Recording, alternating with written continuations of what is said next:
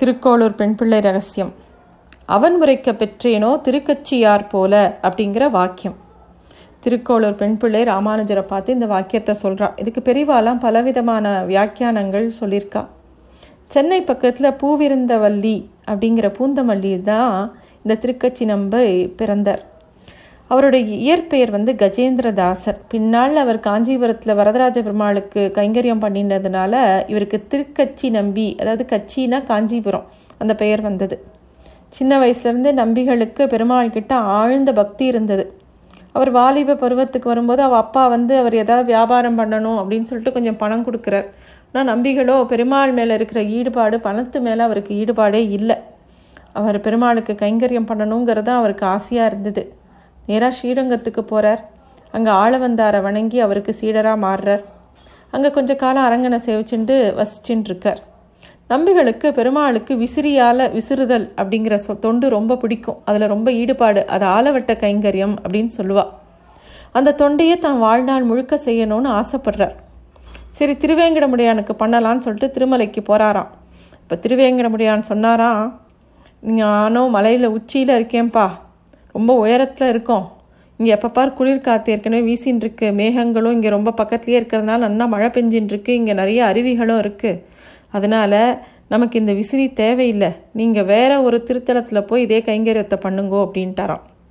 நம்பிகளும் சரி நேராக ஸ்ரீரங்கத்துக்கு வரலான்னு சொல்லிட்டு ஸ்ரீரங்கத்துக்கு வந்து அங்கே இருக்கிற அரங்கனுக்கு காலவட்ட கைங்கரியத்தை பண்ண ஆரம்பிக்கிறார்.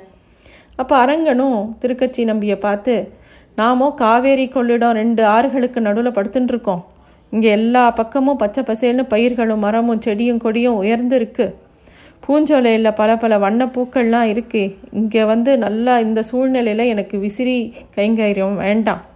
நீங்கள் ஒன்று பண்ணுங்கோ. காஞ்சிபுரத்துக்கு போங்கோ. அங்கே வரதராஜ பெருமாள் வேள்வித்தீயிலேருந்து வந்தார். பிரம்மா பண்ணின வேள்வியிலேருந்து வந்தார். அவர் எப்பவும் வெப்பமாக உஷ்ணமான சூழ்நிலையில் தான் இருக்கார். அதனால் அங்கே போய் உங்களோட ஆலவட்ட கைங்கரியத்தை பண்ணுங்கோ அப்படின்னு சொன்னாராம். அப்படித்தான் திருக்கச்சி நம்பி காஞ்சிபுரத்துக்கு வந்து அந்த கைங்கரியத்தை பண்ண ஆரம்பிக்கிறார். அவரோட பக்தியை பார்த்த பெருமாள் வந்து வரதராஜ பெருமாளுக்கு இவர் மேலே ரொம்ப பிரியம் ஜாஸ்தி. எப்பயும் இவரோடைய பேசுவாராம். பெருமாள் இவரோடைய பேசுகிற விஷயம் எல்லா மக்களுக்கும் தெரியும். ராமானுஜருக்கு எப்பெல்லாம் தத்துவ விஷயங்களில் சில சந்தேகங்கள் சந்தேகங்கள் வருதோ அப்போ எல்லாம் வந்து திருக்கட்சி நம்பிக்கிட்ட தான் வந்து கேட்பார் அது மாதிரி ஒரு சமயத்தில் ராமானுஜர் தனக்கு வந்து பெருமாள் கிட்ட நான் தனக்கோட ஒரு நல்ல வழி காட்டும்படி கேட்கும்போது நம்பிகளும் அந்த விஷயத்தை பெருமாள்கிட்ட விண்ணப்பிக்க பெருமாளும் அதுக்கு பதிலாக ஆறு வார்த்தைகளை சொல்கிறார் ஸ்ரீ வைஷ்ணவத்தில் இந்த ஆறு வார்த்தைகள் ரொம்ப பிரசித்தமானது. அந்த ஆறு வார்த்தைகள் என்னென்னா திருமாலான பெருமாள் தான் பரத்தத்துவம் பரம்பொருள் அப்படிங்கிறது முதல் விஷயம். ரெண்டாவது விஷயம் ஜீவாத்மாவும் பரமாத்மாவும் வெவ்வேறு அப்படிங்கிறது. மூணாவது பிரபத்தி தான் மோட்சத்தை அடையறதுக்கு ஒரே வழி அப்படிங்கிறது.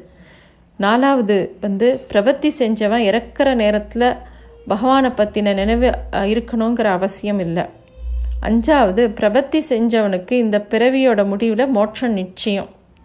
ஆறாவது விஷயம் ராமானுஜர் பெரிய நம்பிகளோட சீடராக ஆகணும் அப்படிங்கிறது. இந்த ஆறு வார்த்தைகளும் திருக்கச்சி நம்பி ராமானுஜர்கிட்ட வந்து சொல்கிறார் ராமானுஜருக்கு ரொம்ப சந்தோஷம். பெருமாள் வந்து வரதராஜ பெருமாள் நம்பிகளுக்கு சொன்னதைத்தான் திருக்கோளூர் அம்மையார் அவன் உரைக்க பெற்றார் திருக்கச்சியார் அப்படிங்கிறார். நம்பி நம்பிகளை பற்றி இன்னொரு ஒரு ரசமான சம்பவம் பெரியவாள்லாம் சொல்லுவாள் இப்போ திருமால் அடியாரான நம்பிகள் கிட்ட ரொம்ப பக்தி கொண்டிருந்த ஒரு ஸ்ரீ வைஷ்ணவன் இருந்தான்.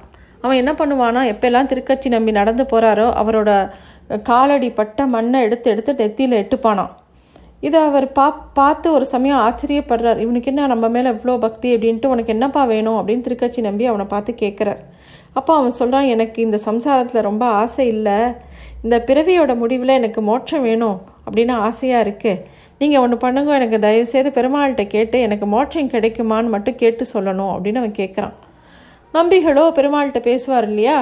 அதனால் சரி ஆட்டம் நான் கேட்டு சொல்கிறேன் அப்படின்னு சொல்லிட்டு பெருமாள்கிட்ட கேட்குறார் பெருமாளும் அதுக்கு உண்டான பதில் சொல்கிறார் நம்மளோட அடியாரான உன்னுடைய காலடி மண்ணை எடுத்து அவன் நெத்தியில் எட்டுக்கிறானா அந்த வைஷ்ணவனுக்கு கண்டிப்பாக காலக்கிரமத்தில் மோட்சம் கிடைக்கும் அப்படின்னு சொல்கிறார் மறுநாள் பெருமாள் சொன்னதை அந்த ஸ்ரீ வைஷ்ணவன்கிட்ட வந்து நம்பிகள் சொல்லவும் அவனுக்கு ரொம்ப சந்தோஷம். அடுத்து அவன் இன்னொரு கேள்வி கேட்குறான். சுவாமி நீங்கள் எப்போ மோட்சத்துக்கு போக போகிறீர் அப்போது நான் உங்களோட நீங்கள் மோட்சத்துக்கு போகும்போது நாங்கள் உங்கள் கூட இருக்கணும்னு ஆசைப்பட்றேன் அப்படின்னு கேட்குறான். அவன் அப்படி கேட்டவுடனே இந்த விஷயம் வந்து திருக்கட்சி நம்பி இந்த விஷயத்தையும் பெருமாள்கிட்ட கேட்கணும்னு சொல்லிட்டு பெருமாள்கிட்ட போய் இந்த வி- விஷயத்தை விண்ணப்பம் பண்ணுறார் அப்போ பெருமாள் சொல்கிறார் நீ நமக்கு தானே தொண்டு செய்கிறீர்? நம்ம அடியார்களுக்கு யாருக்கும் நீங்கள் தொண்டு செய்யலை இல்லையா? அதனால் உனக்கு மோட்சம் கிடைக்கிறது அவ்வளோவா உறுதி இல்லை அப்படிங்கிறார். இது கேட்ட உடனே ரொம்ப அவருக்கு திகப்பாக போயிடுறது திருக்கட்சி நம்பிக்கை. இதுதான் சாஸ்திரம் சொல்கிறது பெருமாளை சேவிக்கிறவாளுக்கு மோட்சம் உண்டா இல்லையாங்கிறத உறுதியாக சொல்ல முடியாது. சந்தேகம்தான். ஆனால் ஆச்சாரிய கைங்கரியம் பண்ணுறவாளோ பெருமாளோட அடியார்களுக்கு கைங்கரியம் பண்ணுறவாளுக்கோ மோட்சம் கண்டிப்பாக உண்டு. இதுக்கப்புறம்தான் திருக்கட்சி நம்பிகள் திருவரங்கம் போய் அங்கே பெரிய நம்பிகளோட வீட்டில் வந்து மாடுகளை மேய்க்கிறவராக சில காலம் கைங்கரியம் பண்ணுறாராம் சில பேர் திருக்கோட்டியூர் நம்பிகைக்கு கைங்கரியம் பண்ணதாகவும் சொல்லுவாள் அங்கே தன்னோட சொரூபத்திலேயே போனால் எல்லாரும் அவரோட விஷயங்களை தெரிஞ்சுட்டு அவருக்கு அந்த கைங்கரியத்தை பண்ண கொடுக்க மாட்டான்னு சொல்லிட்டு ஒரு மாடு மேய்க்கிறவன் மாதிரியே போய் ரொம்ப காலம் கைங்கரியம் பண்ணிட்டு இருந்தாலாம். ஒரு நாள் வெளியில் வண்டியில் போயிட்டு திரும்பும்போது நல்லா மழை பிடிச்சிக்கிறது. சேரும் சகதியுமாக இருக்குது ரொம்ப கஷ்டப்பட்டுன்னு வண்டி ஓட்டின்னு வரார் திருக்கச்சி நம்பி. வீடு வந்து சேர்ந்தவுடனே பெரிய நம்பிகளும் வீட்டுக்குள்ளே போயிடுறார். திருக்கச்சி நம்பியோட ஆடைகள் முழுக்க நனைஞ்சு போகிறது அதனால இனிமேல் பெரிய நம்பிகள் வெளியில் வரமாட்டார்னு நினச்சிட்டு தன்னோட ஆடி ஆடைகளை எல்லாம் களைஞ்சிட்டு தன்னோட பழைய பழைய ஆடைகளை எடுத்து உடுத்திக்கிறார். அதே சமயம் பெரிய நம்பிகளும் ஐயோ மாட்டுக்காரன் ரொம்ப நனைஞ்சுட்டானே அவனுக்கு நல்ல வஸ்திரம் கொடுக்கணும்னு சொல்லிட்டு தன்னோட வஸ்திரத்தை எடுத்துட்டு வெளியில் வரார். அப்போ தான் திருக்கச்சி நம்பியை பார்க்குறார். அப்போ தான் திருக்கச்சி நம்பின்னே அவருக்கு தெரியறது. ரொம்ப ஆச்சரியப்படுறார் அவரோட கைங்கரியத்தை பார்த்து. திருக்கச்சி நம்பிக்கிட்ட எப்படி வரதராஜ பெருமாள் நேரடியாக உரையாடினாரோ அதே மாதிரி திருவரங்கநாதனும் திருமலையப்பனும் நிறைய பக்தர்கள்கிட்ட பேசியிருக்கா.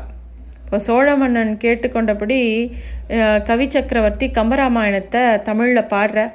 அந்த காலத்தில் இது மாதிரி மாபெரும் காவியங்கள்லாம் புலவர்களோட சபையில் அரங்கேறுறது வழக்கம். ஸ்ரீரங்கத்தில் பெருமாளோட கோவிலில் தாயார் சன்னதியில் இந்த கம்பனோட ராமாயணம் அரங்கேறதுக்காக எல்லா ஏற்பாடும் நடக்கிறது. அப்போது அரங்கன் அர்ச்சகர் வாயிலா நம் சடகோபனை பாடினாயோ? அப்படின்னு கேட்டாராம். அதாவது சடகோபன்னா நம்மாழ்வாரை பாடினையா? அப்படின்னு கேட்ட உடனே கம்பனும் பெருமாளோட விருப்பப்படி நம்மாழ்வார் மேலே நூறு பாட்டு சடகோபர் அந்தாதி அப்படிங்கிற நூலை இயற்றுறார். அதே மாதிரி ராமானுஜரோட சீடர்களில் ஒருவனான அனந்தாழ்வான் தன்னோட ஆச்சாரியனோட நியமனப்படி திருவேங்கடமலைக்கு போகிறார் அங்கே ஒரு அழகான தோட்டத்தை அமைச்சு பூச்செடியெல்லாம் வச்சு பெருமாளுக்கு புஷ்ப கைங்கரியம் பண்ணிட்டு இருக்கார் ஒரு சமயம் அனந்தாழ்வான் பெருமாளுக்காக பூமாலை கட்டின்னு இருக்கும்போது அப்போ திருமலையப்பன் அனந்தாழ்வானை கூட்டு அனுப்புகிறார் ஆனால் ஆழ்வான் உடனே கிளம்பி போகலை சன்னதிக்கு. பூமாலையே கட்டின்னு இருக்கார் அப்புறமா மாலையெல்லாம் கட்டி முடிச்சப்புறம் மலையப்பன் கிட்ட அந்த மாலையை சமர்ப்பிக்கிறதுக்காக போகிறார் அப்போ பெருமாள் கேட்குறார் உம்மை கூட்டு அனுப்பினேனே ஏன் உடனே வரல? அப்படின்னு கேட்கும்போது ஆழ்வான் சொன்னாராம் எனக்கு உம்மை விட என்னோட ஆச்சாரியன் சொல்கிறது தான் முக்கியம். ஆச்சாரியன் என்ன சொன்னார்? உங்களுக்கு புஷ்ப கைங்கரியம் பண்ணணும்னு சொன்னார் அவர் உத்தரவுப்படி இந்த பூ மாலையெல்லாம் கட்டின்னு இருந்தேன். அதனால தான் உடனே வரல அப்படின்னு சொன்னாராம். பெருமாளுக்கு வந்து இந்த திருமலையை விட்டு வெளியேறும் அப்படின்னு நான் சொன்னால் என்ன செய்வீர்? அப்படின்னு கேட்டாராம். அது காழ்வானும் சொன்னாலாம் அப்படி சொல்கிறதுக்கு உமக்கே உரிமை கிடையாது. இந்த மலை உமக்கு சும்மா சொந்தமானது கிடையாது. நீரும் என்ன மாதிரி இங்கே புதுசாக வந்தவர் தான் அப்படின்னு சொல்லிட்டு இந்த ஸ்தல புராணத்திலேயே சொல்லப்பட்டிருக்கு அப்படின்னு சொன்னாலாம் இதெல்லாம் பெரிவா வந்து வேடிக்கையாக உபன்யாசங்களில் சொல்லக்கூடிய விஷயங்கள். இதையே தான் நம்மாழ்வார் பரன் சென்று சேர் திருவேங்கட மாமலை அப்படின்னு சொல்கிறார் அதனால நீரும் என்ன மாதிரி இந்த மலைக்கு வெளியிலேருந்து வந்தவர் தான் நீர் சற்று முன்ன வந்தீர் நான் கொஞ்சம் பின்னாடி வந்தேன் அவ்வளோதான் வித்தியாசம். அதனால என்னை திருமலையை விட்டு வெளியேறும்படி சொல்ல உமக்கு உரிமை இல்லை அப்படின்னு சொன்னாராம். இதை கேட்டு மலையப்பனும் சிரிச்சாராம். இந்த மாதிரி விசேஷமான நிறைய அர்த்தங்கள் சொல்லுவா. ஆனால் பெருமாள் வந்து ரொம்ப சுலபன் ரொம்ப சௌலபியன். அடியார்களுக்காக எவ்வளோ தூரம் வேணாலும் இறங்கி வந்து அவள் கூட உரையாடுவான் அப்படிங்கிறதுக்கு நிறைய சான்றுகள் இருக்குது பண்டிரிபுரத்தை எடுத்துட்டா கூட கிருஷ்ணர் எந்த மாதிரிலாம் எல்லா பக்தாள்கிட்டையும் வந்திருக்கா அப்படிங்கிறது மகாபக்த விஷயத்தை படிக்கும்போது நமக்கு தெரியும். இன்னும் நிறைய விஷயங்கள் சொல்லிகிட்டே போகலாம் திருக்கோளூர் பெண் பிள்ளை சொன்னக்கூடிய வாக்கியம் அவன் உரைக்க பெற்றேனோ திருக்கச்சியார் போல.